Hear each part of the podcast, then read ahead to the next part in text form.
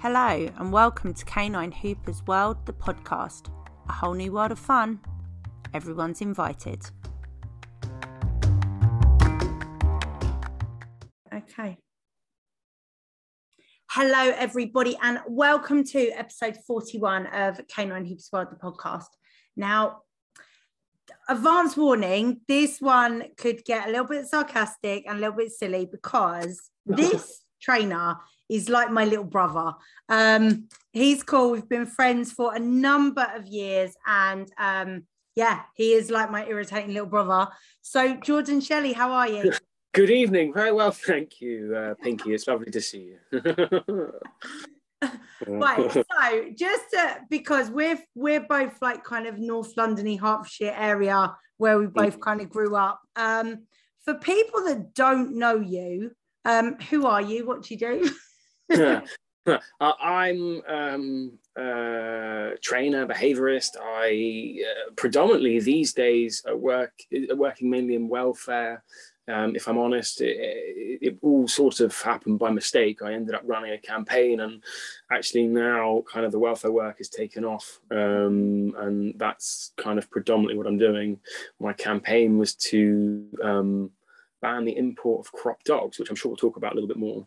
Mm-hmm. Yeah, because um, yeah, I hate seeing dogs that have been mutilated. And if the language offends anyone in this episode, um, tough. It's my podcast. But in my opinion, um, dogs should not be cropped and docked just for looks. Um. Jordan concurs. And if you are pro crop and dock, this probably isn't the episode for you to listen to. Yeah, yeah. Uh, um, that's an understatement and a half. well, I just yeah. I feel like I've warned people, so if they want to turn off and not listen anymore, they don't have to. Um, now, let's start at the very beginning. Um, you are what is known as a crossover trainer. So, um, you actually, I mean, most crossover trainers kind of start training, they do some things they're not comfortable with they do some more research and then they come over to kind of the more reinforcement force free way of training um you kind of made a big cock up on national tv babe uh, yeah, I did it on the telly box. Um, so uh, where else would you do it? You know. Exactly, exactly. So I I decided um, that I would do it in front of a few million people. Um, yeah, as you do um, and then uh, spent a couple of weeks being kind of lambasted by the press and a whole campaign group that was set up against me. I think, if I remember rightly, it was called "Get Jordan Shelley Off the Telly." Um, hey, you've got given points for the catchphrase. Like, it's, yeah, it was a good name. You can yeah, kind of give them credit like for that. I like it, and to be fair, I, I give them credit for the whole campaign. I think you know what what I was doing was wrong, and I probably needed a bit of a, um, a slap in the face and, and a point in the right direction. Because actually, it was the point in the right direction that really helped. You know, there was this whole campaign that started, and I remember Beverley Cuddy and uh, of Dogs Today and uh, Victoria Stilwell were kind of leading the charge. Um, and Beverly wrote a blog, and in the blog, she said, "You know, shame these people don't want to." to learn a better way of training. So I called her and she didn't take my first call because she thought I was ready to shout at her. Um, and, Which uh, we know each other very well. Like you don't shout at people. generally, like unless they really, really, really, really, really piss you off. Um, yeah, you're you're generally quite kind of happy-go-lucky and giggle a lot. yeah, most of the time. It, it, it's sometimes quite hard when the, the work you're doing is quite serious. You get into that serious yeah. mindset to remember to giggle. But uh, um, yes, uh, it, it is there. I am more happy-go-lucky than fighting. I don't think fighting is my natural state. But yeah, she said she said it's a shame that people don't want to. These people don't want to learn a better way of training, and so I did. I rang her, and and she then put me in touch with um, quite a few people, but but in the beginning it was Dr. Ian Dunbar in the States and um, Kelly. And so I went out and stayed with them and went to the APDT in the USA and traveled around to all his conferences and met Victoria and a load of other people um, and, and Grisha Stewart and, and, and, came back here and did training with Sarah Fisher and Steve Mann, obviously, Mr. Mann mm. at uh, the IMDT. Um, and kind of had loads of other mentors sort of along that that journey towards uh, a positive way of training, which was the best thing that ever happened to me. Don't get me wrong, it was painful at the time. You feel a bit bruised and when the one thing you're sure about is kind of uh, uh, whipped out from under your feet. But in the long run, it's it's obviously been for the best and, and best for me and best for the animals. Um, you know, now I, I take a truly science-based approach to training and behavior. Yeah, and I think that you know, and the reason why I've started on that bit of story is because um, I think it is important to show that trainers that just because you trained a certain way yesterday doesn't mean you have to continue training that way today. And mm-hmm. we all have a choice to change the way we're doing things, to make better choices, and to look at kind of our ethics. You know, 10 years ago, I ate meat. Now I don't eat meat because mm-hmm. I don't like abattoirs. Um, I think that it's important to remember that we can change and I know that you had you did have a really hard time at the beginning. I remember you um, coming on a course I was on at IMDT and a few people like, oh my god, that's that knob off the telly. Yeah. And I was like, knob off the telly because I don't I didn't watch the one show, so I didn't know who you were.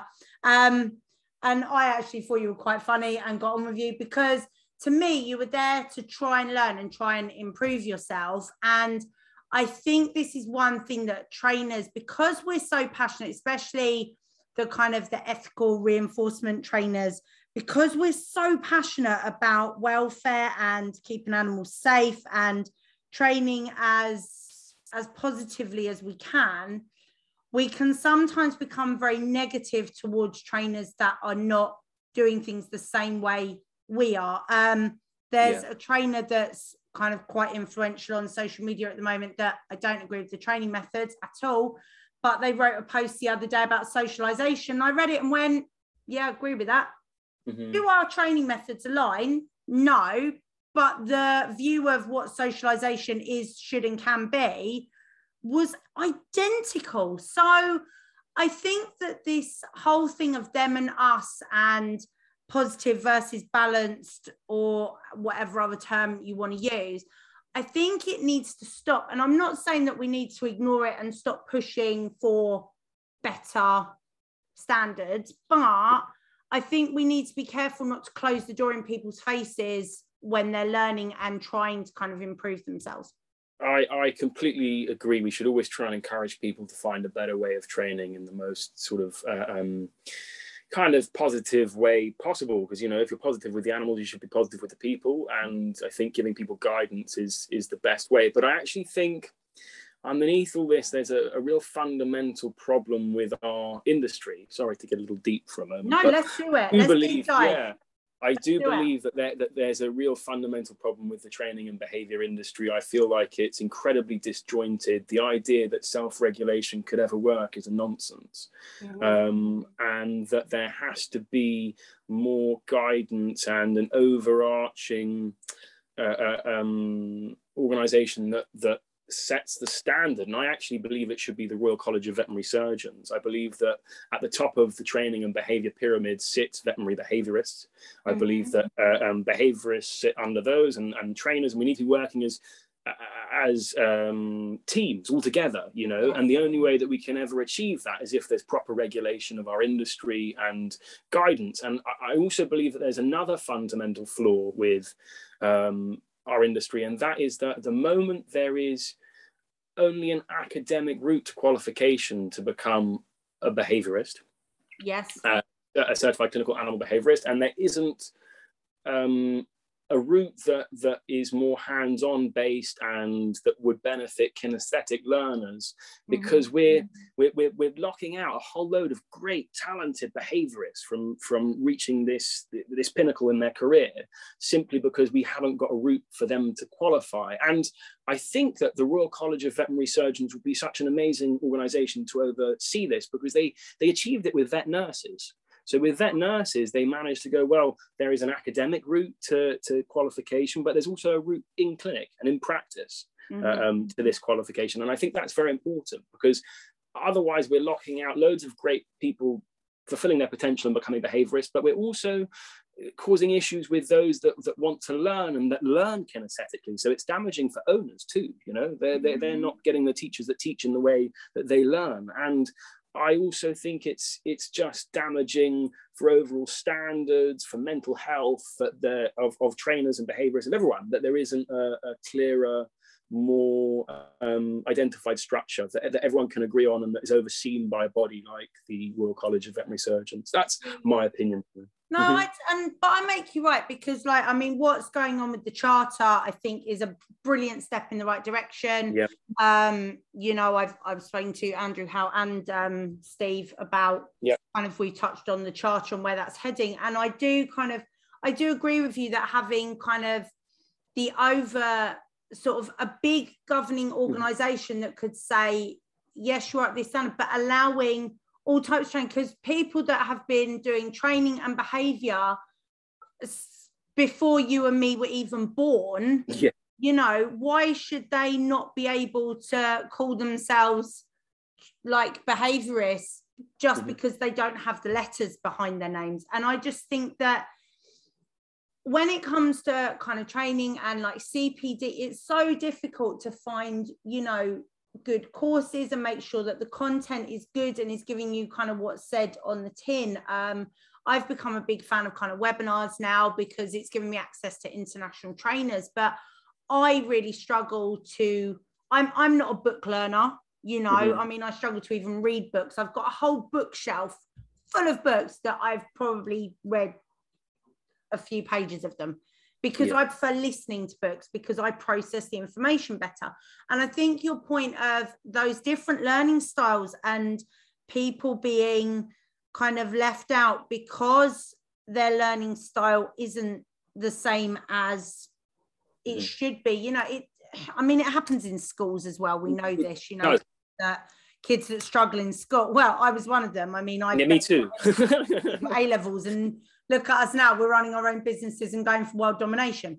Um, but I, well i am anyway. I, I, I, only hoopers only hoopers world you know. I, I, agree with you. I i think as well um, it's also about what we're providing owners and i just think that that that loads of owners miss out because they're not being provided with the teacher that teaches in the style in which they learn. And mm-hmm. you know it's really uh, really important that we can get to the point where we, we have these really tight multidisciplinary teams which we can't at the moment. And i think that's a problem. We, we, we don't seem to be able to have because there's no no like overarching regulation from the from the royal college of veterinary surgeons we don't have those teams with veterinary behaviorists and behaviorists and trainers all working together. And that's a real shame.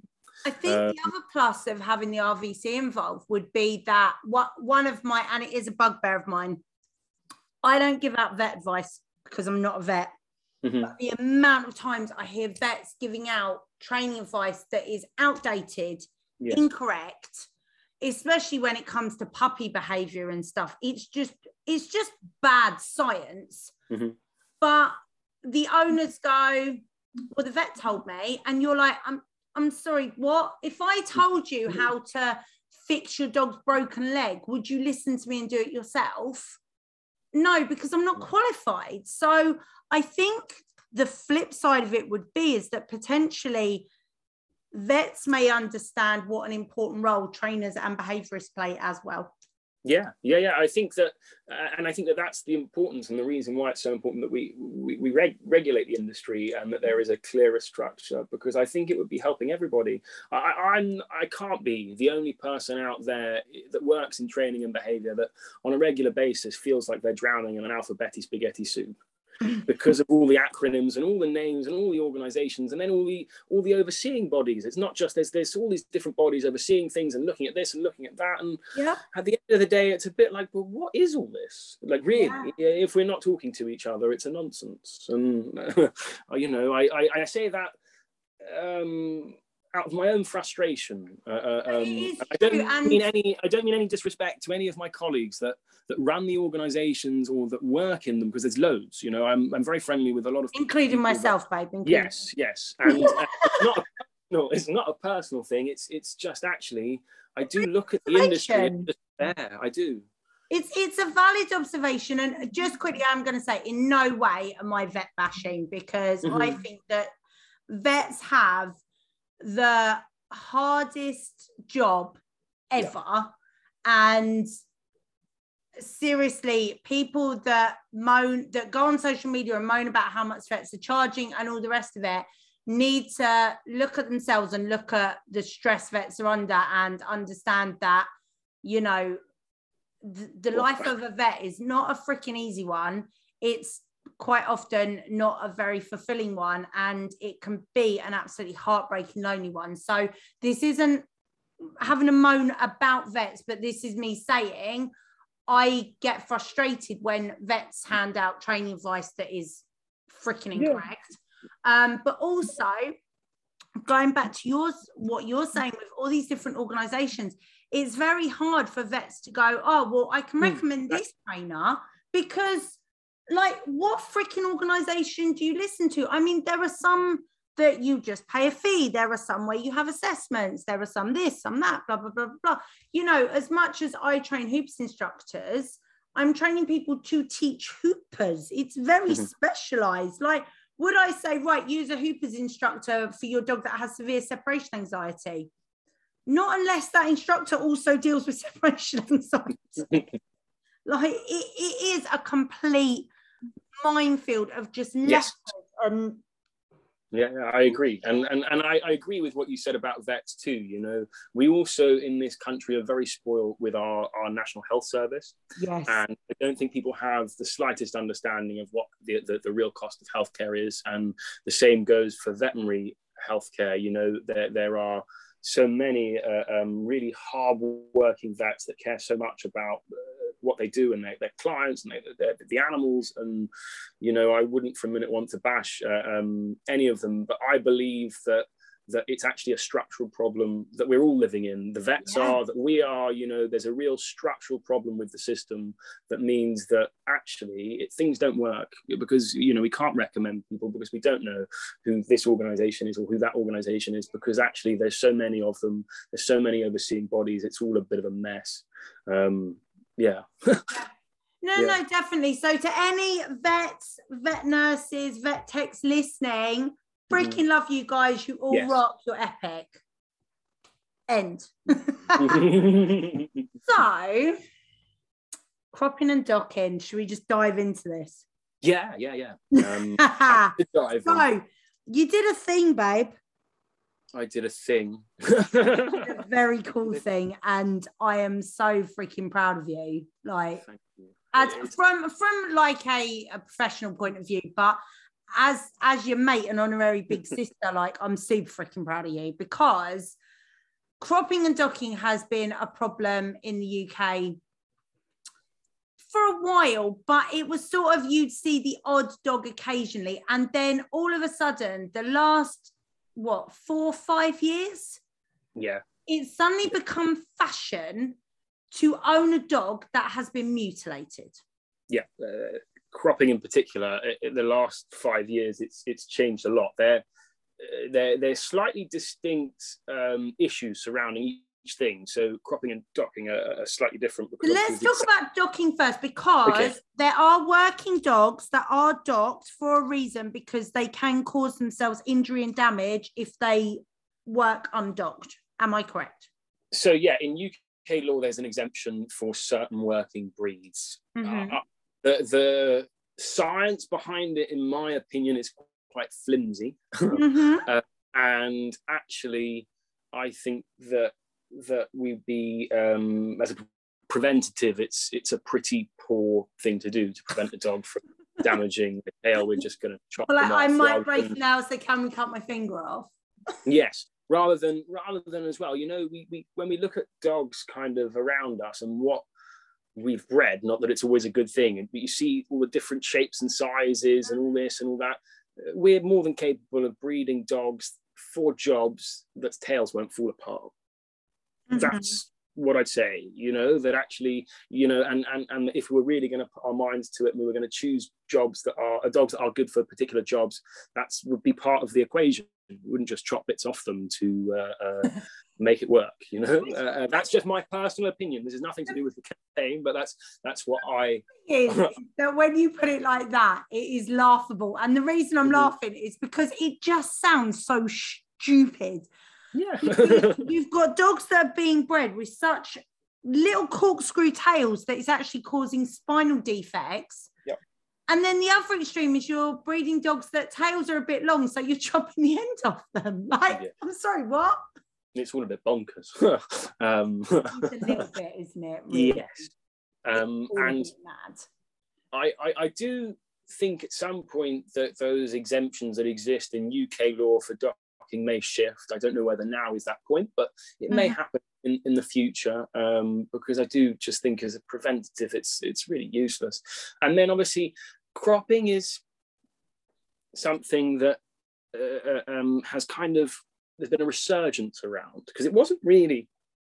I mean, okay, we, we both grew up in London and we we did see like crop dogs. Occasionally, you'd see like a crop staffy type that someone had butchered at home, but it wasn't on the regular. I like mean, it- to be fair, I've seen more dogs that were docked because the law changed, like with us growing up, especially me Mm. being that little bit older, little bit. Yeah. Um, shush. Um, I can remember like um the yard dog that um we had with um little Jack Russell called Bracken. She was a she was a puppy. She was an RSPCA welfare case. She had been illegally docked as a puppy, and they had docked her tail too short. Yeah. She actually couldn't sit down properly because they'd made a balls off of it, and apparently they'd done it with standing bone, just horrendousness. Oh. Now, generally, puppies that are docked in the UK, it's done at a vet's. Um, it's a surgical procedure, and when it's done legally, rightly or wrongly, um, the dog's kind of the the back half of the tail is removed to whether it's three quarter length or half length. It's done under veterinary supervision. Now, the problem with cropping, um, I remember an old an old way that we were taught. We had poodles growing up, and the poodles were docked, Mhm. which I don't I don't remember it ever being kind of a thing. But now I look back and go, oh yeah, the poodle's tail was short actually. yeah. But then poodles traditionally a gun dog, or not many people seem to use them for that purpose anymore. They tend to be more of a sports utility dog now, but they are traditionally a gun dog. It is generally the gun dogs that are um, docked and the terriers because of them injuring themselves.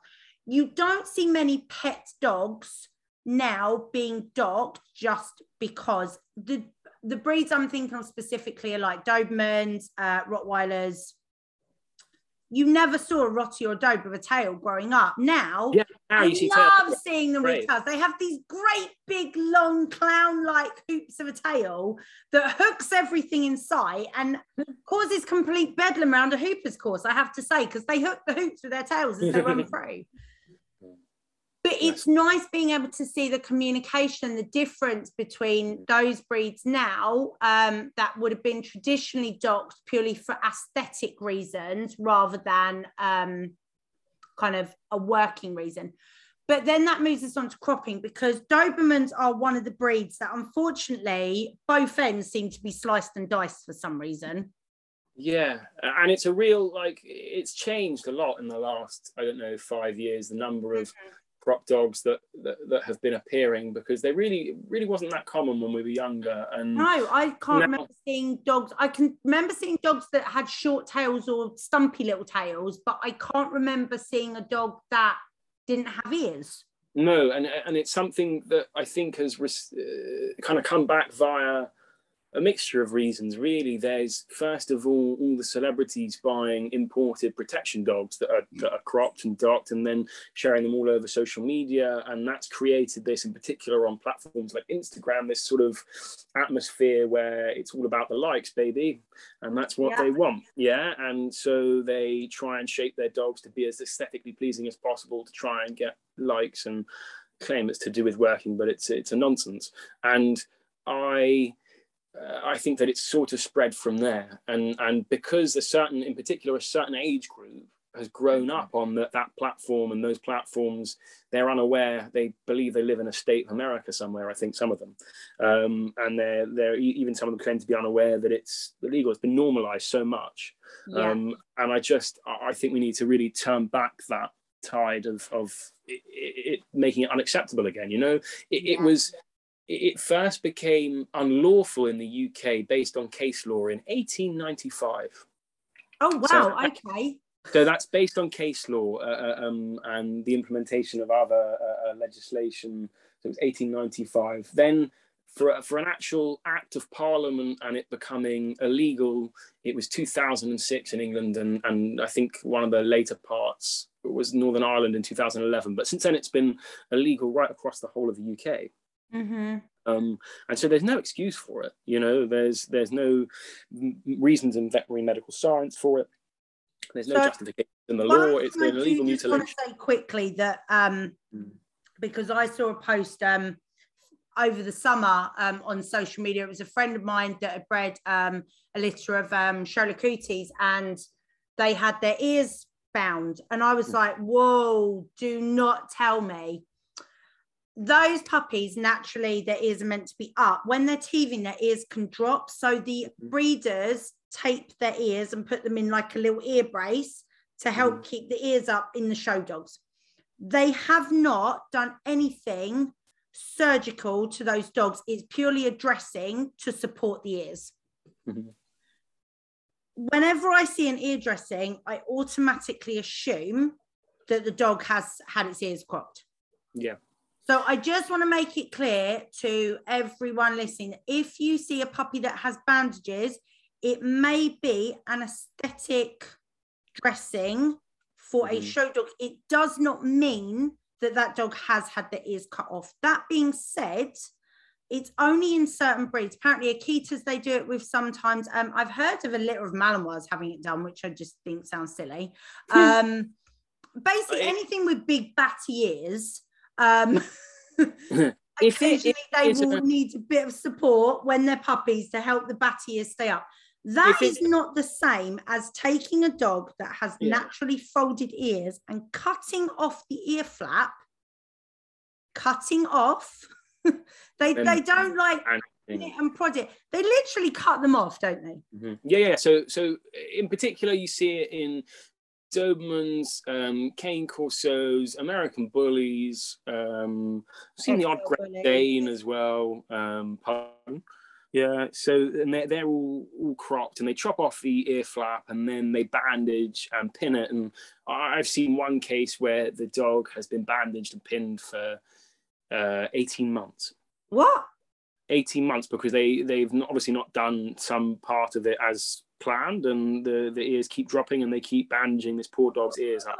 You can imagine the first 18 months of your life having had your ears chopped off and then constantly bandaged, how that impacts your socialization with other dogs, with people, your associations with the whole environment. It's really damaging. And actually, it's so unnecessary. It's all for cosmetics. There are no mm-hmm. veterinary benefits. Um, it's a it's a cosmetic procedure. So let's do a little quick myth bust because in your in your journey for anti-cropping, you have heard some right old pork pies, haven't you, about why dogs are having their ears cut off. Yeah. So let's hear some of the some of the reasons that have been stated to you as facts that are just bollocks. It stops ear infections, is one. Um, right. So let's do them bit by bit because generally dogs that have the ear flaps, the flap is there to protect the ear, which mm. would naturally stop the dog from getting an ear infection. So while they try and claim that that by um, cutting them they allow better air circulation and blah blah blah, it's an, it's a nonsense, obviously, um, but that's what they claim. Um, Okay. You know, if that was the case, we wouldn't be having the issues we have with so many German Shepherds with ear infections. Like it just wouldn't happen because they have big, sticky upper ears. Yeah. And so they would be, and they're very prone, you know, it, it's not, uh, outer ear shape isn't a very good indicator. It's uh, the, the best indicator is actually inner ear shape and the, the amount of hair and various other things. Um, so that's a nonsense. And the idea that you can you can change uh, um, whether a dog is or isn't going to get the likelihood of them getting an ear infection by chopping off their, their outer ear is crazy. Um, and so that's the first one. The second one, the second one I heard quite a lot was in particular from like the working dog protection dog type world, where they were basically saying it stops the dog from getting cauliflower ears um, when it's ragging and, uh, and stuff like that. So apparently the dogs are prone to aural hematomas, um, which is it's a yeah exactly it's it's a similar um, it's a similar sort of sort of thing, you know, like what I was talking about with docking before. If you notice that you're working with a particular line of dogs and, and, their ears seem to be so rubbish that they fall apart when they grab hold and shake of something, then they're clearly not fit for purpose. uh, um, yeah, and, and yeah. we should bred from and we should be breeding away from those things. It's not it's not uh, um, true, really. Otherwise, we'd be seeing dogs with aural hematomas everywhere. And if I'm honest with you, vets will do everything they can to save the dog's outer ear. So they'll put drains in, they'll do all sorts of stuff if there is an aural hematoma, even including well, there was a post recently, wasn't there, of um, a dog that had buttons sewn on their ears mm-hmm. because mm-hmm. of the hematoma. And everyone was like, oh my God, that poor dog it's been mutilated. It was like, no, no, no, mm-hmm. the buttons are there to help the ear heal. And it's like an actual thing. Um, yeah obviously sewing little plastic buttons onto the outside of dog's ears is not the ideal first call but that was what was needed for that dog mm-hmm. if that vet could just cut that dog's ear off um, and that was the safest best option i'm pretty sure they would have just have taken the ear off rather than spending ages sewing buttons on yeah and it's not it's it's it's damaging to, to their uh, ability to communicate and I, I don't think we really understand, and it's very difficult for us to understand the impact it has on them physically, because I mean their ears are hugely like nerve and vessel rich structures, um, muscle as well, uh, and like I don't know whether you've ever hurt yourself to the point where you've got some kind of nerve damage, but I remember talking to a friend had his ears pinned, how they've been painful for him for the rest of his life, and he literally just had his ears pinned back, not not chopped off. So you can imagine that that, that this kind of a thing does cause long lasting damage. And we see it in, in, in, often in the dog's behavior you know the way in which they're head shy. Um, obviously that could be learned from the trauma but it's likely that there's some kind of damage to the nerve structure. Um, and it has a lasting impact. But from kind of like um well from having older brothers um you learn very quickly if you want to get someone to move um and you are smaller than them one of the easiest things to do is grab their ear and pull because yeah. if you pull someone's ear their whole body moves with it mm-hmm. um you know if if the ear wasn't sensitive and delicate grabbing someone's ear and like hooking them wouldn't hurt so it would make sense that a dog's ear is going to be just as if not more sensitive with all those nerve endings and everything i mean when i look at all my guys you know the the chihuahuas um minx has soft ear which mm-hmm. is not aesthetically correct in chihuahuas. She looks super cute. I don't care.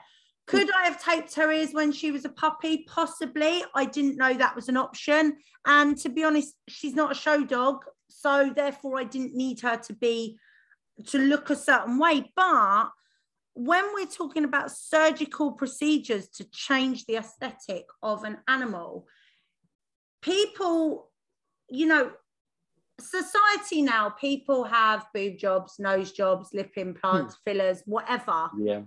But they opt to do that to themselves. Yeah. If it became mandatory that every single woman had to have a breast operation, so we all had, I don't know, a size D cup, and every single woman had to be a size D, whether it meant them being made bigger or made smaller. Everyone had to be the same. All men had to have their penises changed so they were exactly seven inches. Like, I'm sure some men would be pleased and some men would be mortified.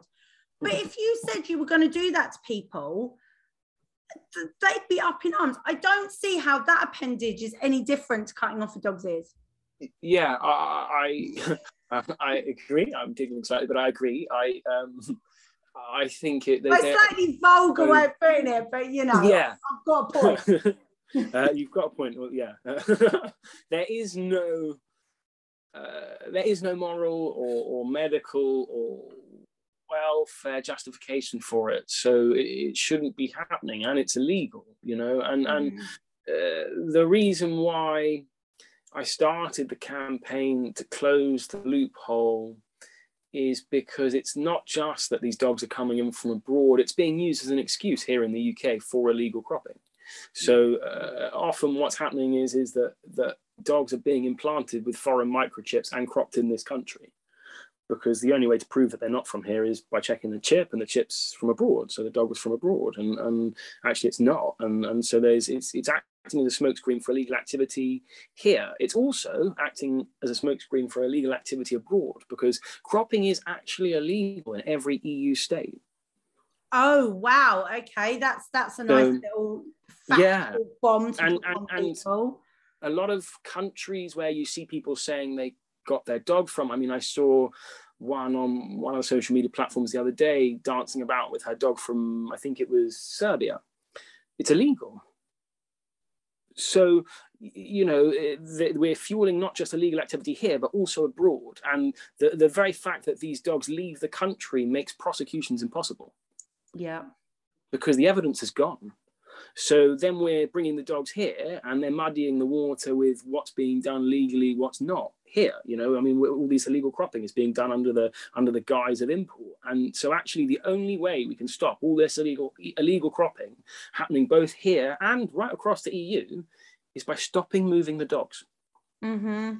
That's the only way, because otherwise we'll never be able to, to stamp it out. Um, and so we have to stop moving the dogs around it's so in, I, I was completely unaware that it was illegal like kind of basically across the continent really. Yeah yeah. Um, yeah so many so many places where people think it's legal it's really not. Okay so i mean the other the other thing with it is people are getting these dogs that look a certain way and then going oh but it's a rescue. But it's not yeah.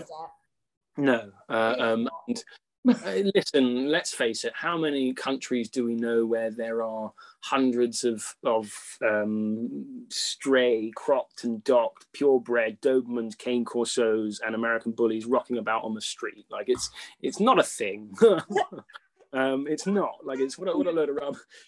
um, and and so actually, it's not happening. And and when over the course of the campaign, I mean, I've been doing this now for it's what must be two years. It feels like a lifetime, but um, I've been I've been running this campaign, and over the course of that campaign, I've been looking at all the different rescues websites, and the majority of dogs coming in from abroad are coming from places like Romania, Greece, Spain. The, the crop dogs don't exist on these people's sites. So I've seen one dog that had an ear removed, and that was. Um, coming in from Romania, but that's not the same as cropping. That that ear was removed by a vet for medical reasons, so that's obviously again different. Um, I, I I don't see how we could have an exemption for cropped rescue dogs being imported. I don't think it would work um, because I think that it would just end up fueling the illegal activity abroad. Uh, um, yeah. You know, uh, and uh, as well as here. I do think because at the same time as, as the consultation on, on cropping and docking, the government are looking at a ban on imports of pups under six months. And I, I do think that there could be a way to have a um, a list of DEFRA approved organisations that could import puppies, uh, rescue puppies from from places. Yeah. Um, actually, and that that regulation is coming to rescue in the UK, in England, because it already has in Scotland. So I think England won't, England and Wales won't be far behind, and it's really important that we get a grip on on uh, the regulation. You know, it's crazy to think that I could just go out tomorrow, grab a van, whack a logo on the side of it, and call myself a rescue and start importing dogs, and yeah. then uh, um, um, offering them to people by photos on Facebook and dropping them off to them at the uh, local service station. Well, then like it I, turns into puppy just, Wow, it? exactly. It's, it's not rescue. It's it's well canine trafficking yes, and it's not to say that there aren't wonderful people out there doing an amazing job. There are. There's loads. Some of them are friends. Yeah, and and to the again to the people that are genuinely involved in rescue and trying to clear up the shitstorm that has been created by the Qua and beyond. Like, mm. hats off to you guys because yeah. rescue is such a bloody hard thing, but we also need to.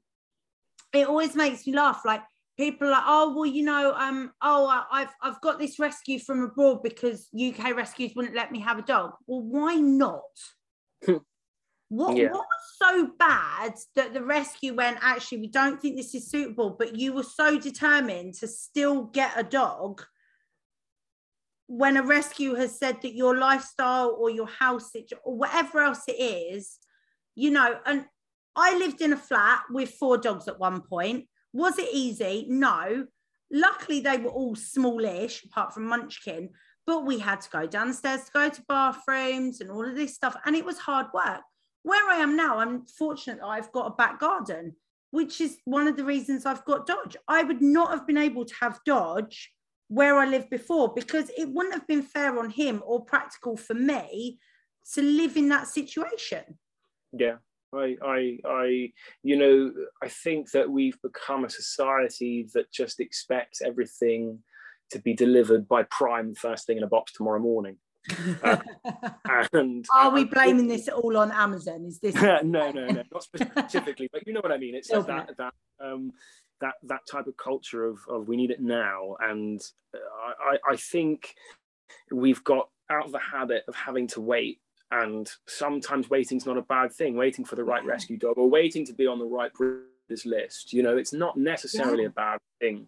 And and that way then you avoid the pain of of ending up with a dog that was either imported from some dodgy uh, um, puppy farm and they're going to have all sorts of issues or a dog that's just not suitable to the environment that you're offering it you know and and we have to consider the dogs um, welfare and what it is that would suit them best. I also think that we have to get away from the um, colonial mindset that the only place a dog can have a good home is here in the UK.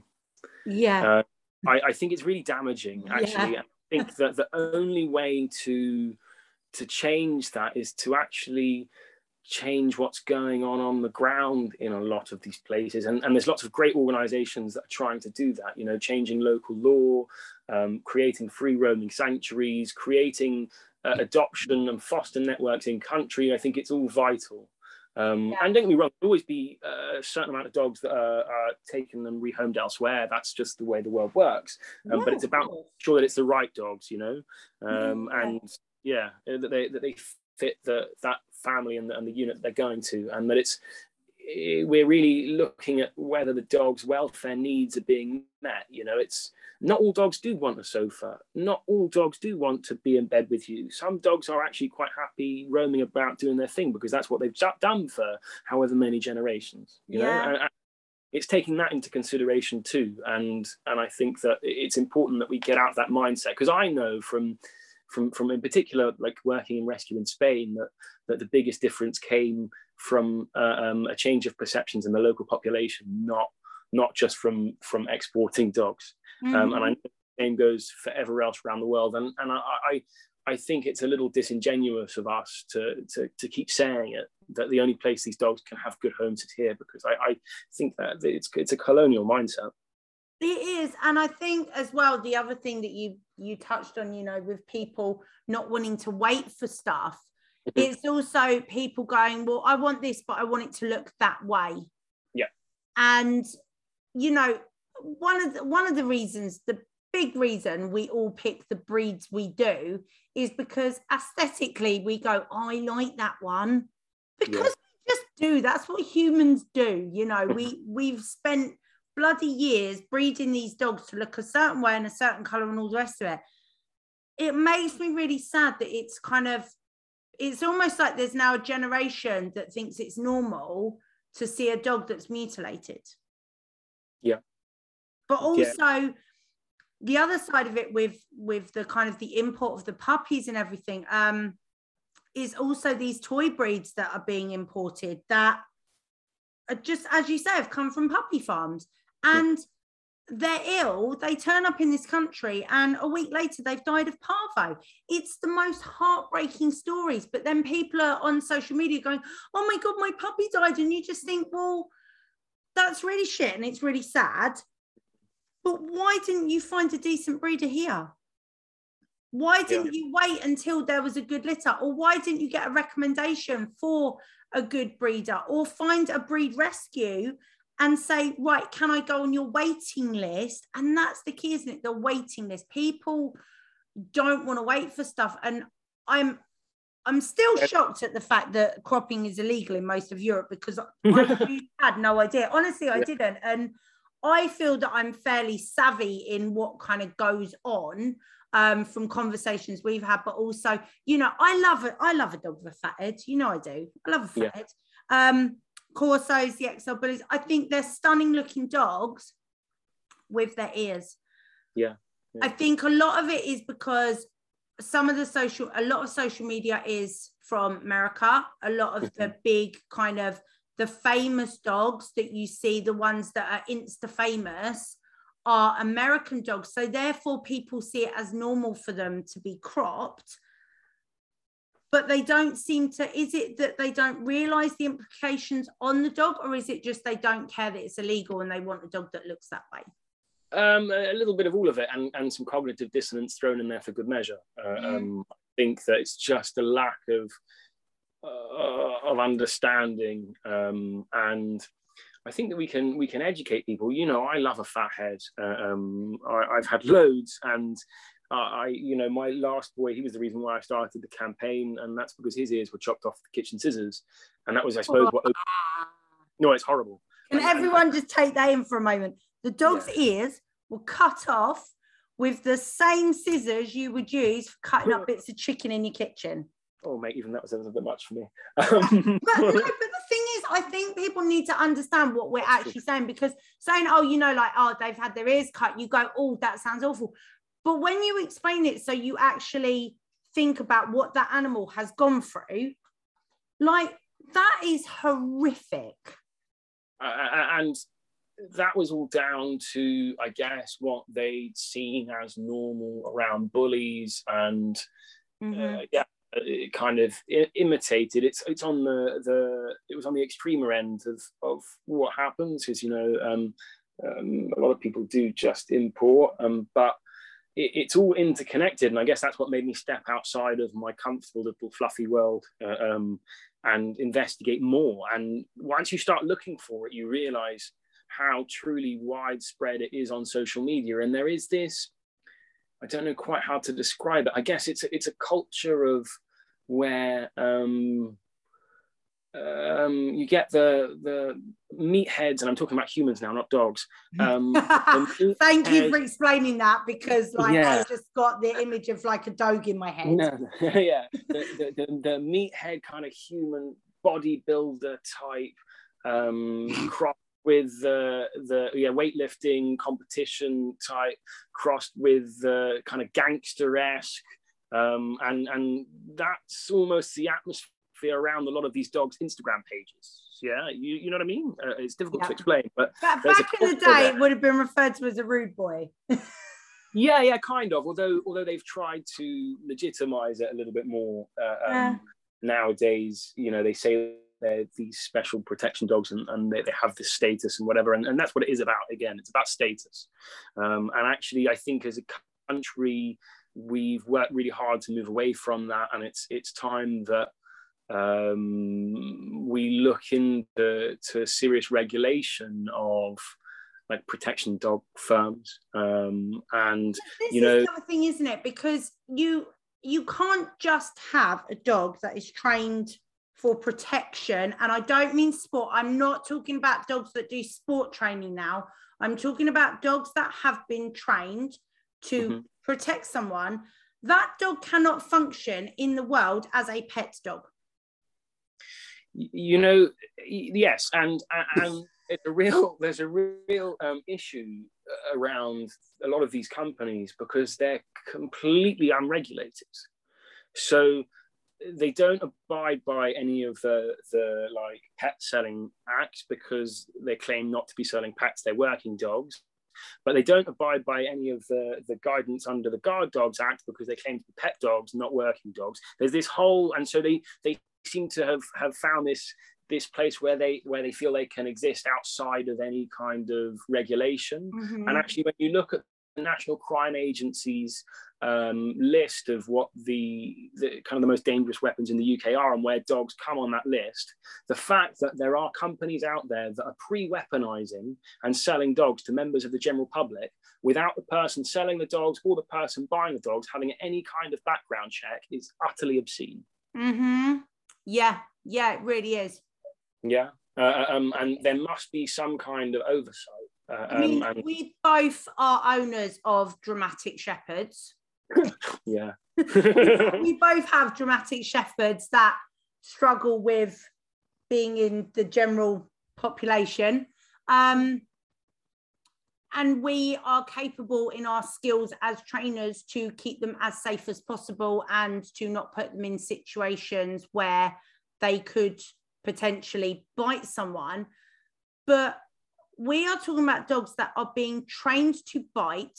Mm-hmm. These are breeds that will find the bite reinforcing. Yes, and handed to people that don't know. What... Biting stuff is fun. You know, yeah. it's one of the reasons why I'm very mindful when Dodge and my other half start wrestling and play fighting. I'm like, babe, hmm. careful what you're doing with him, please. I would not allow any other person to interact with Dodge in the way that Dale does. Nobody, just in case. Mm-hmm. Because I'm setting the dog up to fail. To train a dog to bring out an aggressive nature.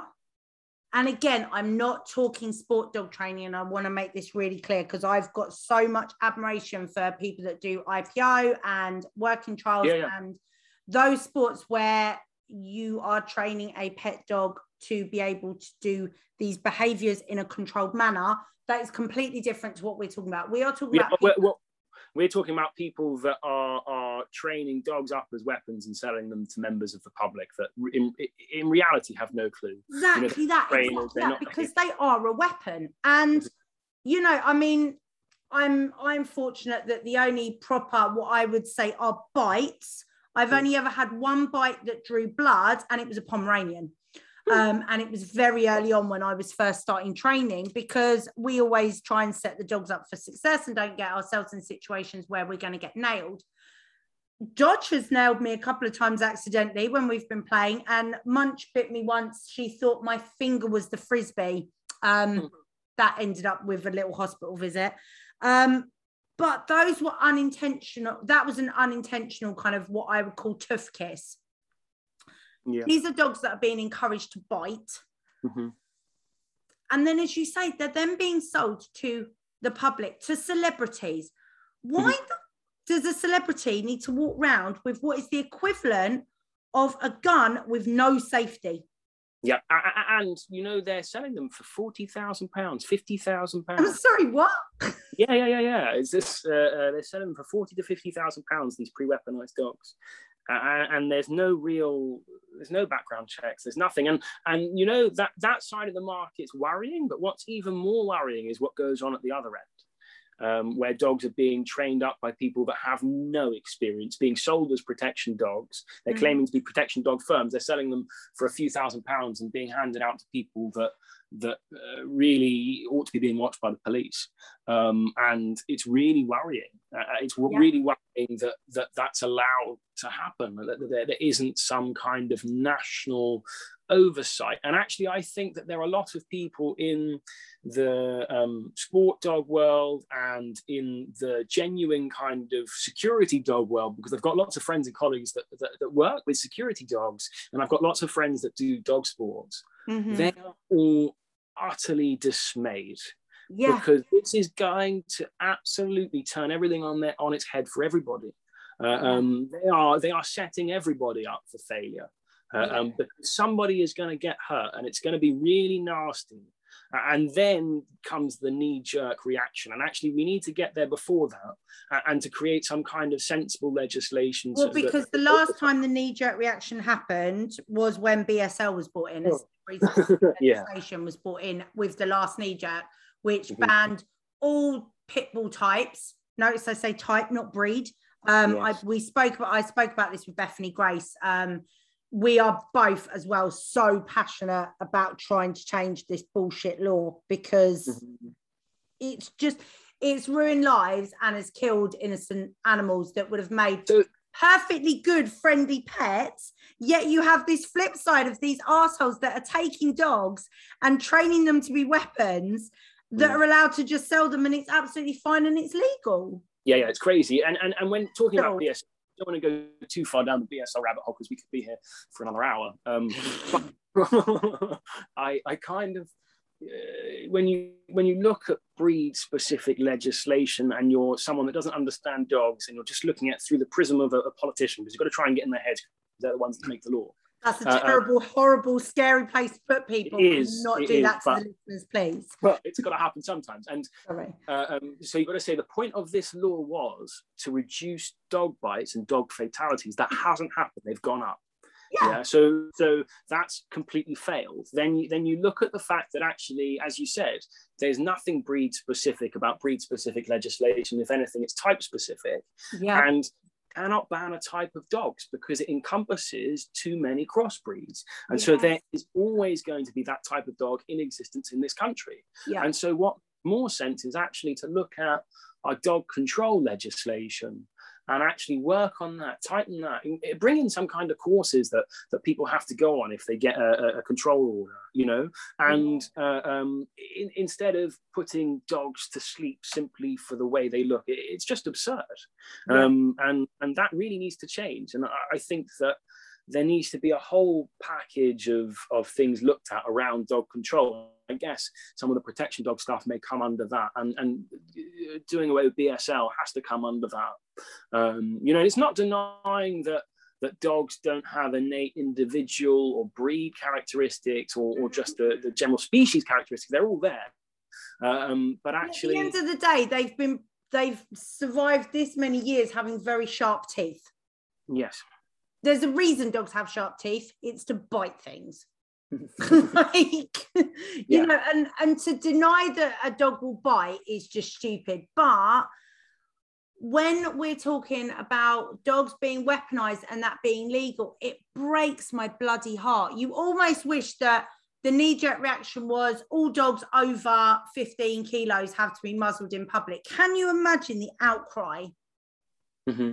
But actually, I think that as a rule, which I know happens in some places in Spain, for example. Yeah, yeah, yeah. That rule I don't have a problem with because that's mm. all the dogs, whether it's a Labrador or a collie or a mastiff or a setter or a Vimy, a Dalmatian, a Shepherd, whatever.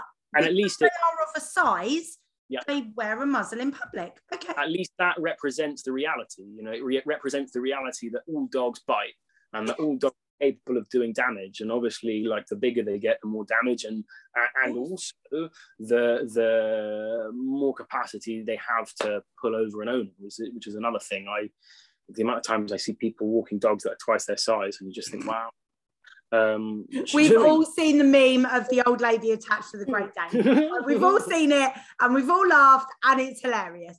Yes, but, but it's dangerous. but this kind of we've we're sort of coming a little bit full circle with this, going back to kind of training and regulation because I remember Dodge at the start of adolescence was putting on the weight, was turning into an absolute nightmare and was starting to get very lungy and just generally was just a pain in the ass in public.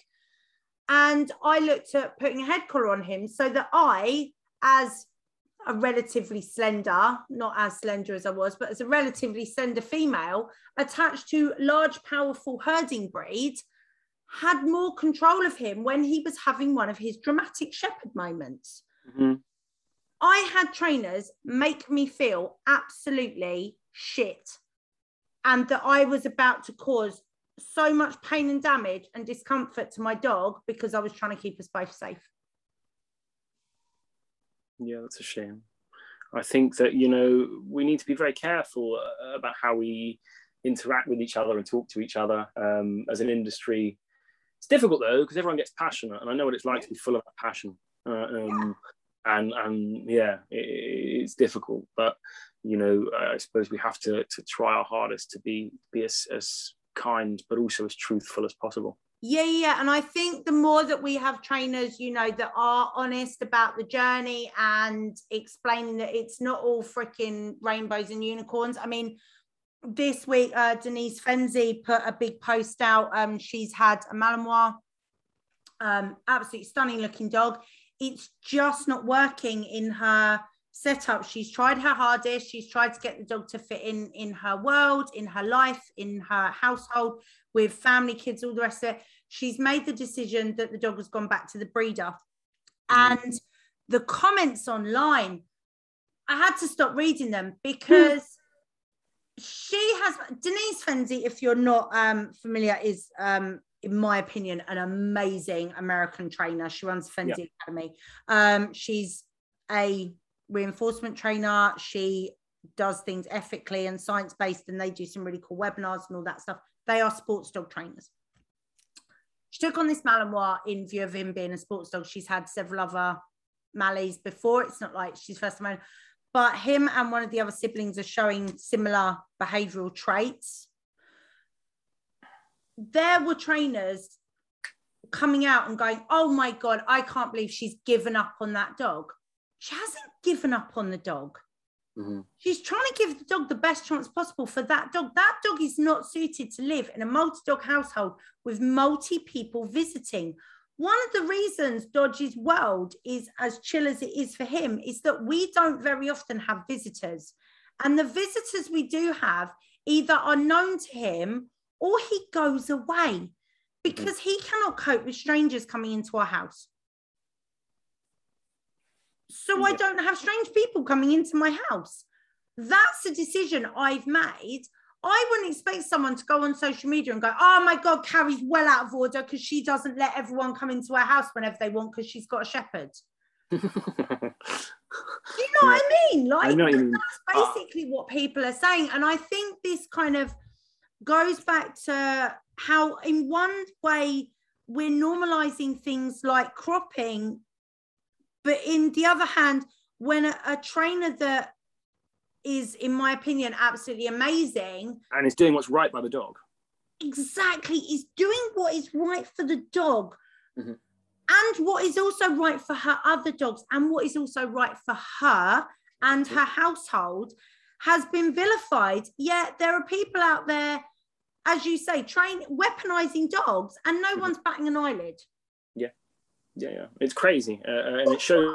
but I, I, think that I think that it all comes back to the, the, the, the thing that we we started talking about, and is my biggest frustration, and that is just the lack of regulation. Yeah. You know, until there's a structure to our our industry, I think it's going to be very difficult, um, and it is very difficult, and I think that that's a real problem, and I think that that um, we have to do something about it.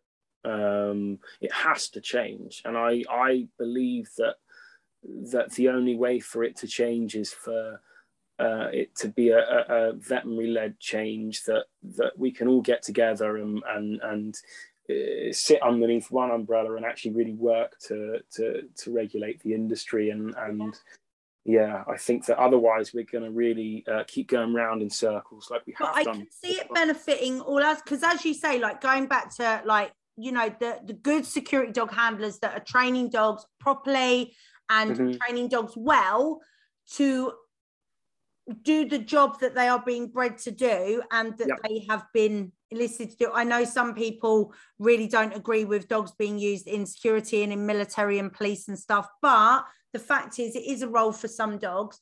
Mm-hmm. Those handlers and those trainers that are training the dogs well and properly and safely yep. for the public, I'm sure would be welcoming there yes. to be more regulation because it would stop these well they're basically just cowboys aren't they they're just people looking to make money quickly and unfortunately there's a lot of money in dogs you know uh, um, there is a lot of money in dogs and listen when somebody can charge 800 pounds for a one day's training consultation that included putting a dog in a boot with some lavender and growling at it, you know there's something wrong with our industry, right? Uh, um, because that's something it's not it's something that's happened. I, I, it's what a, a, client told me happened where they were, and and I, I wish I was joking. Um, and actually, I'm laughing because it's that freaking ridiculous. It like... is, and, and so we are like the whole industry, not just the, the the the protection dog security dog side the whole thing needs some kind of structure or or uh, um, it, it, we're going to go round in circles and it's never going to work. And it's it's not benefiting anybody. It's not better benefiting um, clients. It's not benefiting trainers behaviorists. It's not benefiting vets. And vet nurses are in there too because they're all lovely. Uh, it's not benefiting any of us you know? We're we're this but lack- also it's not benefiting the dogs. No of course and, and, that. should be like the the yeah, paramount yeah. of all of it is are we giving these dogs the best life possible? Are we fulfilling all their needs? Are we fulfilling the five freedoms? You know? Yeah. And a lot of the time the answer is no and it's really really rubbish and it shouldn't be happening. Um yeah. what was that telly program on bbc about puppies? What was it called? Um, which telly program on the BBC? Uh, uh, one that you with the dreaded vet.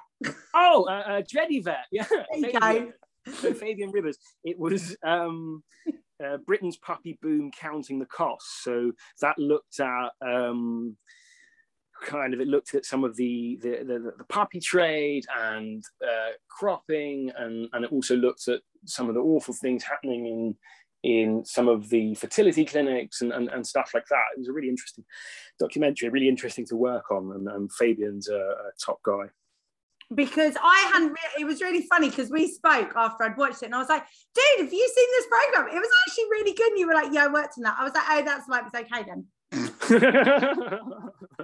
well, I just, you know, I was. I don't know about you, but as soon as I see a dog program, I'm like, oh, I don't want to watch it. Yeah, everyone cringes because um, don't want to watch it. But mm-hmm. actually, that was really good. And I think what was what was amazing about it, it explained about the puppy boom. It touched on um, obviously the puppy farms, and now thank goodness Lucy's Law is in and it's a thing, and hopefully we will eradicate. You know, the the ultimate goal would be to eradicate puppy farms. Um, unfortunately, I can't see that happening. But I think the more aware consumers are mm-hmm. in general, people that want to get a dog, like if you see it advertised on Facebook or whatever, and it sounds too good to be true, then it probably is. Yeah. Um, but people, the other thing of it that amazed me over the kind of over the pandemic was the price of puppies. Mm-hmm. Like dogs so, that would have cost Literally, like growing up, I can remember like dad saying, Oh, yeah, got like paid 50 quid for that one. Like it, it wasn't, I can remember dad like selling poodle puppies for like a couple of hundred pounds. Now, obviously, this is going back a little way.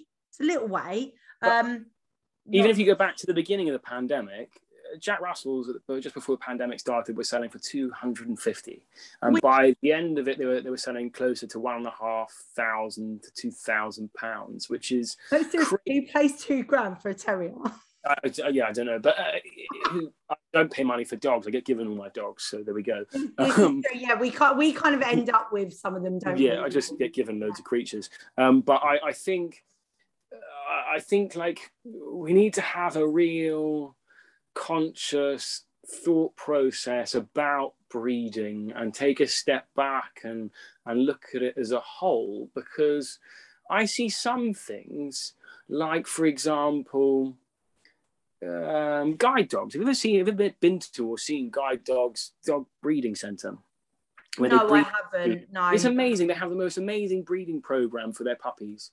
And actually, if a dog had been through a program like that, and then they were charging however many tens of thousands of pounds because it had been through this amazing program where it had been socialized and they had a, I would kind of understand that. Yeah. They've done loads of really like important things and that dog has had um, everything it needs to to be put on the yeah. best path with its new home. Yep. Uh, and I do think that there are potential for places like that uh, to exist. And I know lots of great small breeders that that work really um, hard on making sure that their puppies get all the early um, experiences with different proprioception and uh, um, socialization and, and, and, bits of early training and learning that I think are really important, as well as obviously all the medical side. Um, and well, I mean, like breeders that kind of follow that whole um, puppy culture kind yeah. of program.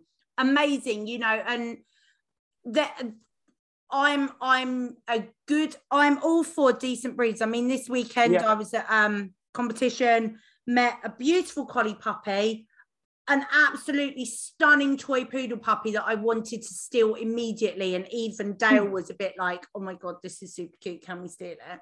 Um, but I watched a video of this poodle puppy playing with um, another friend's um, large um, male dog. I don't have you um have you met many um Xolos? No, not many.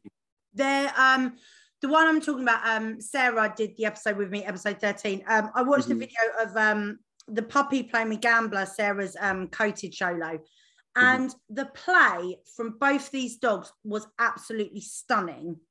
And both of these dogs have come from breeders that have done amazing socialization, proprioception, but they've also been very mindful and careful of the studs they're picking and the bitch they're picking to try and breed for temperament and also purpose. A lot of the dogs that came through during the pandemic were just dogs that were bred for the sake of being bred to make money. And people seem to think that the more you were paying, it meant the better the dog you were getting. People were buying crossbreed dogs mm-hmm. Four, five, six thousand pounds. Yeah. But again, that comes back to what we were saying earlier about the I, I, now. I need it tomorrow morning in a box. You know, like they just yes. people are not patient enough for for waiting for something that has those proper solid foundations. You know, there's nothing wrong with with going to a breeder actually if if that breeder is putting in the work and, and, and the foundations are there um, for what ends up being a really well-rounded dog. Eh, that's not a, a, problem. And actually, I think it's important that we have um, uh, um, a good genetic and uh, an epigenetic stock when it comes to dogs that are being bred in this country so that you know that they're, that they're fit for purpose and they're happy and their welfare can be met yeah. um, uh, and so i don't believe that a dot not shop is always the answer however i love all dogs and i get given my dogs all the time so i would never never myself take anything on that wasn't given to me. Um, yeah. And I think that there are lots of great rescues out there looking for homes, but you have to do what's right for you and for the dog to make sure that actually all your welfare needs are met um, both yours and the dogs, and and that actually the relationship is successful and happy. And I do think that that, that there's a place for good breeders in that mix. It's obvious. I think um, the other problem is though is that people perceive getting a puppy as a blank slate, and mm-hmm. it's all going to be great. Two things. One, a puppy is not a blank slate. That is not a thing. Yeah. It's not a thing at all. It's not a thing. Okay. what is a thing is a thing called genetics. Um, mm-hmm. And if you have put a very nervous bitch to a very aggressive male, the chances are you're not going to get the friendliest of puppies. Yeah. if yeah. the breeder has been mindful of the temperament and conformation and all the rest of it, then chances are, yes, you're going to get a puppy that has a better start. But people don't seem to understand that the work they put into that dog in the first six months to year of them having it is kind of what they're going to have for the next 12 to 15 years of having that dog. Yeah. People completely, I, I remember us having the conversation when Dodge was hitting adolescence, being like, what the fuck have I done? This thing is going cray. Why are all these hormones like, oh Teenage my God, what have I done? because, like, honestly, I wasn't prepared for it. I really wasn't. And we know that there are dogs that are ending up in rescue because they just haven't had any training. They haven't had the time and effort put into them that, you know, you always say people put more time and effort into picking a phone than they do a puppy. Yeah. Which again is mental. It's crazy. uh, uh, it really is. That's it, it's absurd. why? Why? I I just don't know what we can do to change people's minds. And one thing is we need to make sure when pe- when we're educating people we're not getting into arguments with people because as soon as you tell someone what they're doing is bad and what they're doing is wrong they will shut off to the discussion. Yeah. Generally. I mean, you yeah. you've been it's quite difficult. Someone that was on the receiving end of people going, "Oh my god, angry so, so, it's quite difficult because you do sometimes kind of need a bit of a slap in the face. Mhm. Um, if I'm being honest, like you do kind of sometimes need someone to go, "Oi, what you're doing?" yeah. Um, but but but there has to be some kind of like constructive sort of edge and guidance and and, and listen it's not always possible because sometimes you're you're um, too far into a debate or, or you're too emotional. Listen I, I understand that it's not always possible to, to be as positive as we all want to be all the time. I would love to be more so but i try my best to be um, i try my best Also, just being positive does not mean we're permissive and this is one of the things i i bleat on about because i hear it all the time especially with owners of certain oh well you you positive trainers you're you're just fluffy you let your dogs get away with murder. No Hmm. no i don't. Dodge is not allowed to tough kiss anyone he feels like. That's not a thing yes uh, um, does he and- find it reinforcing and lovely yes is he allowed to do it no no, I, I think it's the, the the main thing is is making sure we fulfill those five freedoms, and that that goes for every aspect of kind of the animal's life, even training. And and if we're suppressing natural behaviour, there's a problem, and we should be giving them outlets. We should be giving them direction and guidance. And that's not to say that you're a doormat, but it's just um, that things are structured and and that you're setting the dogs up to succeed. Yeah, exactly that. I mean, one of my, you know, one of the things I like to try and do, especially if we've been like away competing or whatever, is to take Dodge to a private field so that he can just go and sniff and I don't have to worry about, oh, come here, bud. Oh, God, there's another dog. Oh, there's a person, blah, blah, blah. He can just go and be a dog and I basically walk around and pick up his poo if he needs me to. Like Hmm. That, that's his day because he's worked with me for the weekend and he's mainly been a good boy and listened. And occasionally I remember where we're meant to be going, and sometimes the planets align. and It's brilliant. But I understand that for him, as much as he will work in an environment of competition and we go to competitions together, there is also an element of stress for both of us. And I know, like yesterday, we both just needed to just chill out because we'd been away competing all weekend. Today, we're we're having an off day today. So yesterday he he had a play with one of his friends. We did a little bit of training today. He's having a day off because he needs that. He needs to get all his levels back to normal. His adrenaline needs to come down, all his cortisol, everything just needs to go back to base levels before we go back to tomorrow and carry on the world as normal. yeah uh, Uh, but people need that too you know we all, we all need that. I i i know sometimes after i've had like a, a particularly like stressful busy day i just needed some time to to kind of switch off and and, and to readjust. And and it's the same for them you know um ziggy my shepherd's the same. I know we talk about gobby shepherds.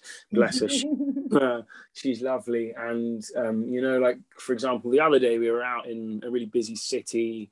Um, we were working we were doing some uh, um, retrieves and, and some senti stuff and Mhm. stuff and just kind of messing about and then wandering around through town just um, in a different environment and i know that the next day she slept all day yeah.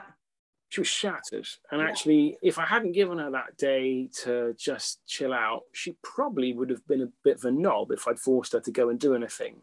Yeah. Uh, um, because she was a bit stacked. And actually, that's normal. I mean, I get like that. So it's just important to give the dogs the time to to switch off and, and to reevaluate. And also to remember that although they are uh, they have been bred and selected to do particular jobs, behind all of it is a dog and dogs as species like to spend 20 odd hours a day asleep Yeah.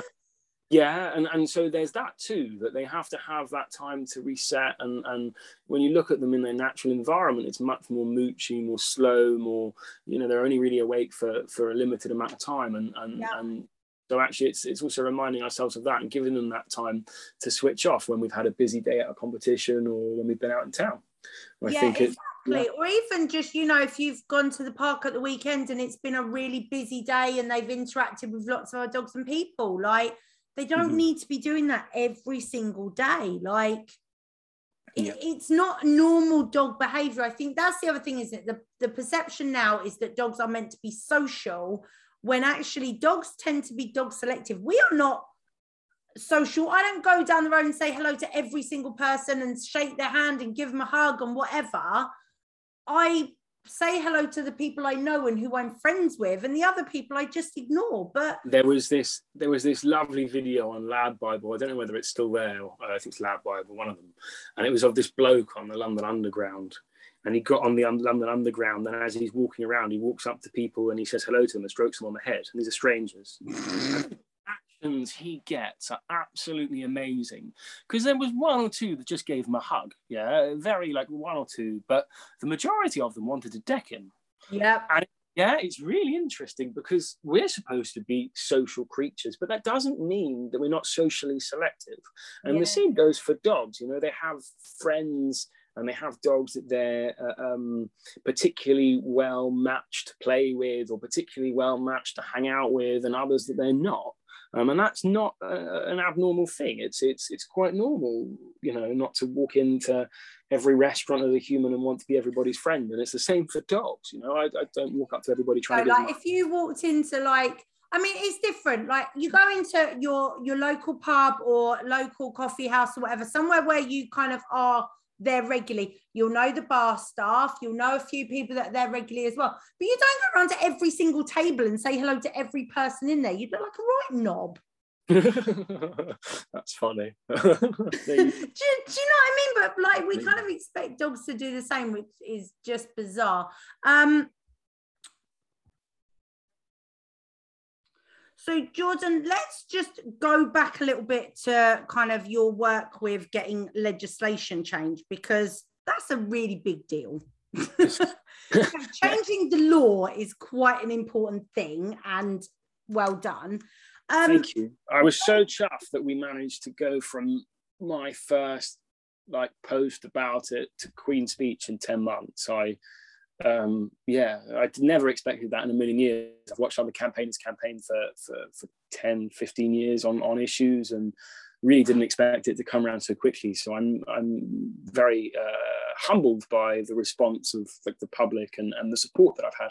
Yes, because you had um, you had support from like um, Mark the vet, who was very much kind of behind Lucy's Law, didn't you?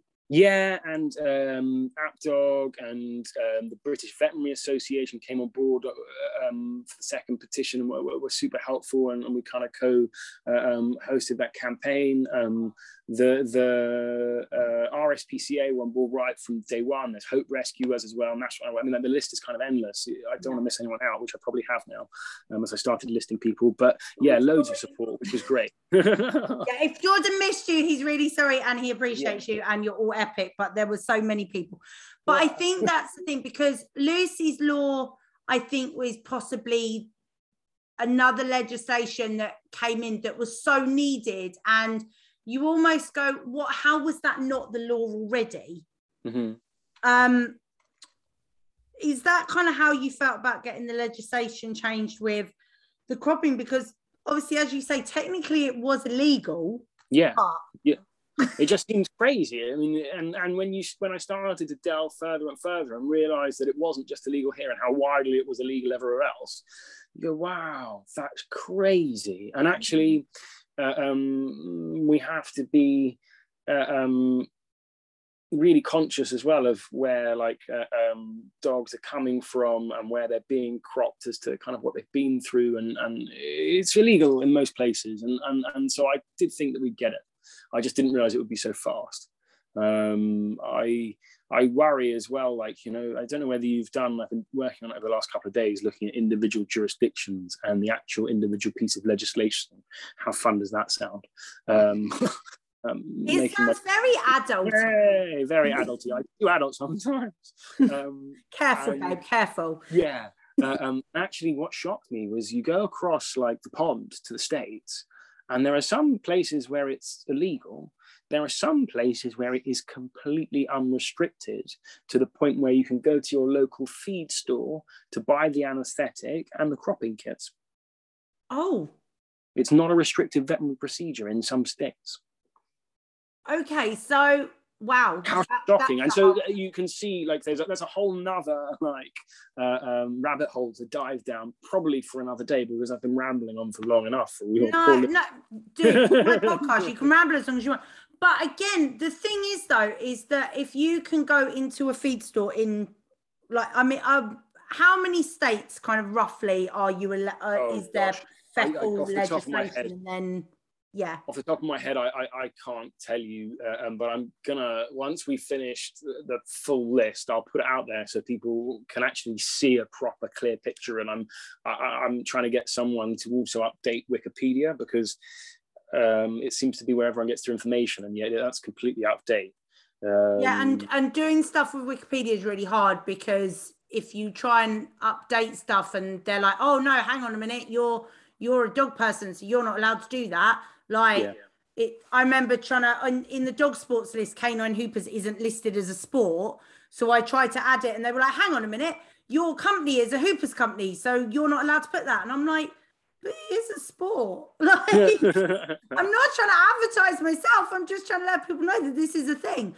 So I think the part of it is because with social media, you never know where people are in the world. Mm-hmm. You know, they're one one of the um one of the accounts I follow on Instagram hadn't even like sort of paid too much attention. I was looking the other day and I was like, oh, they're in Russia. That's pretty cool. no idea. You know, um, I think the whole oh well, it's an import and therefore it's been cropped is the biggest misunderstanding because what countries could dogs be coming from that it is legal for them to be cropped in? Um, so America, um, the odd Russia's a, a hazy law um, because some places it's restricted and it's like careful what we say. I don't want to get in trouble. No, no, yeah, uh, um, you might end up on a visit to. Uh, Stop it! Don't um, freak sorry. out. Watch my film. no, uh, uh, I think that um, I think that it, it it really is quite difficult because it is such a mixed bag. But most of the places where dogs are coming from to this country are European countries. That's where most dogs are coming from, and, and, and it is illegal across the EU. Not be cropped in those Correct. countries, so therefore yeah. it's not legal.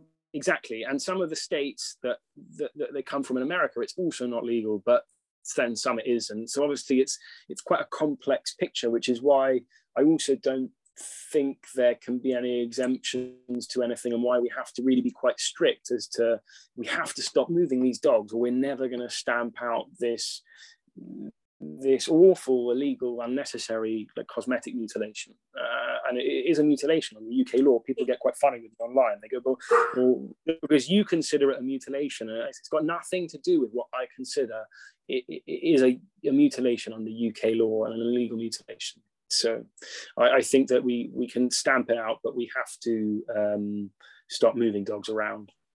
So we're kind of recording in the in future, I guess, from when this episode comes out. So this episode's coming out in November. So mm-hmm. potentially, when people are listening, some of the legislation will have been changed already. Is that correct? Well, so by November, the um, the consult DEFRA's consultation um, into the movement, the commercial movement of dogs um, under a certain age and with low welfare practices will be over. I don't um, think that the legislation will will actually be implemented by then. They give mm-hmm. themselves mm-hmm. June next year at the latest. Yeah. But it's on the way. Uh, um, it was um because I I did go through the through the um through the DEFRA paperwork the other day. Um, you shared. It's long, isn't it? I was like, oh, I want to have a look and a nose at this before I speak to Jordan. Let's see what it's all about. And to be honest, most of what was being proposed just seemed to be really sensible and just kind of safeguarding welfare of these animals. Because the thing is, with the age that puppies can be transported at the moment, they're seeing puppies of four, five weeks old being transported, which yeah. is completely unethical. Um, mm-hmm. They should not be away from mama at that age. Um, I mean, guidelines are eight weeks. Um, generally, most good breeders will keep the dogs till they're eight, if not 10 weeks. Some breeders keep them longer. I know I've known some dogs that have left the breeder at seven and a half weeks because they've known the person, the dog's gone into multiple household, and it's been an appropriate situation. But for dogs to be transported at that age away from their mum, apart from anything, the potential for long term behavioral oh the damage is huge problems huge. Yeah yeah. I mean the, the behavioral damage is massive when a dog's being taken away so young from its mum and then shipped off in a cold box somewhere. The, the the, the the other thing as well is that there's the medical ramifications for a lot of these dogs being brought brought in too young to the point where they haven't had their relevant vaccinations um, and that's an issue too. You know they, they shouldn't really be um, appearing um, what is it under 15 16 17 weeks yeah. um, so uh, uh, that's a real problem and actually giving dogs until they were um, six months would allow for um, uh, a proper antibody test as well like they used to be i mean it's i really worry about the movement of lots of illnesses around the place you know yeah. I've seen some really well, nasty things. I'm not pandemic's taught us one thing: diseases can travel really well.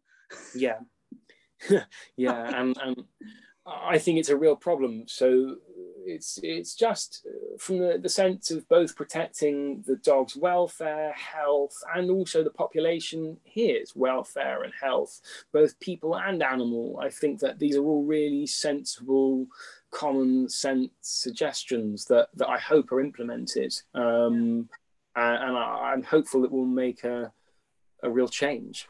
Yeah, no, definitely. And I think the other thing that looking at it from kind of an outsider point of view, because obviously you've got border force and stuff, they're going to have limited kind of knowledge at times. You know, some of these people might not even have a dog themselves. To say mm-hmm. to them, right, that puppy needs to have their adult teeth, it's very obvious yeah. there is a teeny tiny puppy with needle teeth or a small dog with adult teeth, that's the easiest way to distinguish the age of a dog. So that's why they're proposing this six months, isn't it? Is because basically yeah. the adult teeth should be in place because the difference between for people that don't know, you know, a, a six week old Chihuahua puppy is teeny tiny and it's quite obvious that they're a very young dog. But when you talk about bigger breeds and also mixed breeds, because you can't go, well, that's a cross between this and that, what's the puppy going to look like at this age? It's very difficult to tell if the puppy is eight weeks old, is six weeks old, is 16 weeks old, or is older. The, the teeth is the kind of easiest way that any person could look in the dog's mouth and go, that's grown up. Yeah, that's correct. And, and I also think, you know, I remember when I was living in Spain working as a veterinary assistant, that was what I, I was, um, I must have been a teenager, so 17, something like that. Um, why are you giggling at me? So that was um... about five years ago. yeah, quite some time ago now. Um, boy, uh, um, what 2000 and stop it you make me feel old. shut up. Sorry. Um, so, i think uh, um, then i remember that dogs would have to have their vaccinations then would have to have a, a blood test before they could be sent to the uk um, mm-hmm. and so they were about six months by the time they got here. That didn't stop people from rescuing. Um, that didn't stop people from rescuing then. It won't stop people from rescuing now. If people are are committed enough and it's it's what they really want and they they actually think the process through, I think they'll still do it, um, and that's a good thing. Um, you know, and I, I, really don't think waiting is necessarily a bad thing. I think that. Um, we've become a little impatient, and actually, when it comes to the, the lives, the health, the welfare of like sentient beings, we just need to find our patience again. Yeah, no, definitely. I mean, we we know that one of the one of the biggest keys in training is patience. You know, mm-hmm. you can't rush behavior, you can't rush the learning. Yet we expect everything to be immediate. I mean, I'm one of the most impatient people going. You know, I, I happily admit it. And there are times where even myself, like with my training, but just in the world, you know, like me being a competitive person, you know, if Dodge is having a day where it's not going quite as brilliantly as possible, I can be like, oh, what have I done? And blah, blah, blah. And then I'm like, Lisa gave me a pep talk at the weekend. She was like, Carrie, remember, he's still a baby. He's mm-hmm. still a puppy. He's going to have days where he's a bit of a knob still because he's a boy and he's a shepherd. Um, I think that, as you say, people, it's not just people expecting things to happen, but people being seeing the images of dogs that are cropped and it becoming normal is what is making people think that it is normal because they see it on their social media and yeah yeah and i think there's a big rise there's been a big rise in obviously the numbers coming in because there was a huge rise in imports too yeah. over the COVID pandemic. Yeah. I think that uh, as well, we have an issue where uh, lots of media companies like uh, um, magazines, newspapers, lots of other companies as well are often using stock imagery from American stock sites where all the dogs are cropped. Um, yeah, and they wearing collars. Yeah, yeah, they don't necessarily realize or understand the the the implications of, of using those pictures and the impact that it has. Well, it um, because they are not dog people, of, they're media people. Yeah, because there was a big thing, wasn't there, about pugs and Frenchies being used in mm-hmm. media a lot and bulldogs. You know, that yeah. four or five years ago, all you saw were pugs and Frenchies in adverts because they're cute and they've got smushy little faces and they look a bit more human than, you know, the pointy nose things but there was a big campaign and more and more companies became aware and more and more companies stopped using dogs that had breathing problems yep. so i think it is important to raise awareness but maybe you know send them an email and say are you aware that this campaign is rather than going on social media and angry typing and telling them they're wrong you know you can you can yes i, I agree you you uh should always like uh, attempt to reach out first. Uh, don't get me wrong, there are only so many, so many times you can attempt to reach out in in more private or polite kind of yeah. terms. And, and then maybe it's time to shout a little bit louder. But um, also, um, you can you can listen to make but... your choices known by yeah your consumerism. Again, this goes back to consumerism. I, I didn't realize how much we'd be kind and apologies for the annoying beeping noise. Apparently, my dishwasher is just finished. um, but when you kind of look at that whole instant thing, you know, if people are paying money for stuff, supply and demand. So if people go, oh, well, actually, I don't want to buy from that company because they are using those images to promote themselves. Mm-hmm it's going to make the company think twice about yeah. what they're doing. You know, at the end of the day, we live in a capitalist society, and, and that capital comes from our pockets, and so it's our choices as to where we spend it, and and that then shapes the world that we live in. So you know, we really can have an impact. We just have to make those those decisions. You know, mm-hmm. um, I think that that's very important, and I think that it's important that people are aware of what's going on so they can make the right choices. Yeah. Uh, yeah um, exactly that exactly that. so jordan if people want to know more about the because um the hashtag is um crop, not crop. crop not crop. Yes. Don't get it the wrong way around. I've done that once no. yeah no don't say crop not flop because that's not a thing. Like we do not delete that, that one very so that hashtag i mean you search that hashtag and it's and it's around a lot. Um but, crop. There's also Cut the Crop, which was uh, um, we joined forces. That was uh, the BVA's campaign. Okay. Um, yeah, and and so I think it's it's um, yeah. Go out there. You can have a look on all my social media. I'm on all the various platforms. Although I'm uh, a little quieter than usual because I'm in the middle of moving house. Um, then the Jordan's um, always doing something. He's either moving house or buying a van or doing something, something extraordinary and yeah. adventurous. um, and I, I then people can follow the Foal Group where I'm a director. Um, you know, the Foal Group is a great uh, um, organization, and I'm very fortunate to have the colleagues that I do um, that support me. You know, uh, uh my co-directors there, and they're always always talking about things on Twitter and on Facebook and on Instagram, and and it's a great uh, thing to follow. Mm-hmm. Uh, yeah, um, so that's the, the places where people can keep up with what's going on. Really cool. So until well, I guess well we'll see each other soon anyway. But, yeah. Um, hopefully, you know, if if the planets align, we're actually allowed to see each other in person. This this is the most in person I've seen you for about two years now. I think it's crazy. Oh, don't it's it's doing everyone. We just see each other on the regular as well. I don't know, like the world's gone upside down. So oh, I know. Yeah, like literally, we used to try and see each other like every like couple of months, and now it's like I haven't seen you for like a year. But anywho, anywho, anywho. So if people want to um follow you, Jordan, Insta, Facebook yeah, Facebook, Insta, Twitter. Um, yeah, as I say, I'm I, I really, although I I have you have a TikTok. Really enjoy it. No, I don't have a TikTok, and people have asked me to have a TikTok, and I social media as it is. I'm not adding another one. Wait, joke! I'm too old for TikTok. I, am I'm, I'm done. Like, yeah, I can't do anymore. Um, somebody like else in charge of Although I do feel that you should make TikTok just for your animals because it would amuse a lot of people, especially Sunny. I think Sunny yeah. needs his own TikTok. That would be funny. It's just all the rescue menagerie. Uh, um, so yeah, as you can imagine, moving about with all them lot, it keeps me on my toes. Um, yep. So um, that's probably what I will be um, doing now until the end of the year. Um, and yeah, then uh, um, we will see what the new year brings.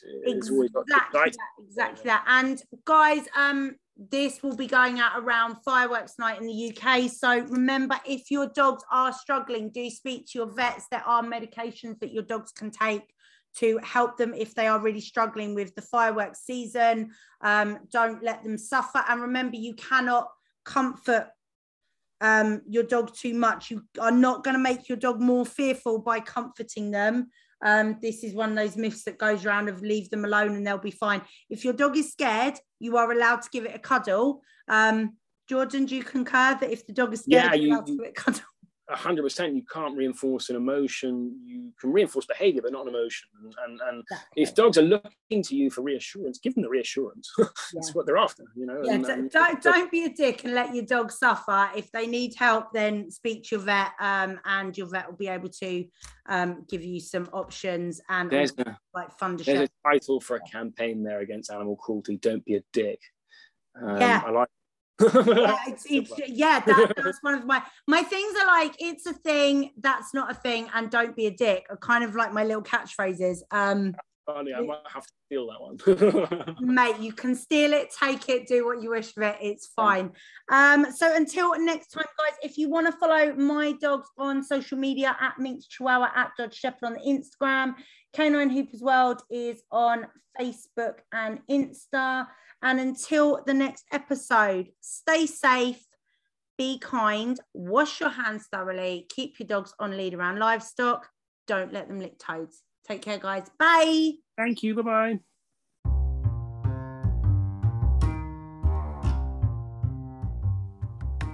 For more information on Hoopers, where to find classes, and Canine Hoopers World Instructor courses, find us on Facebook, like our page, join our free group Canine Hoopers World.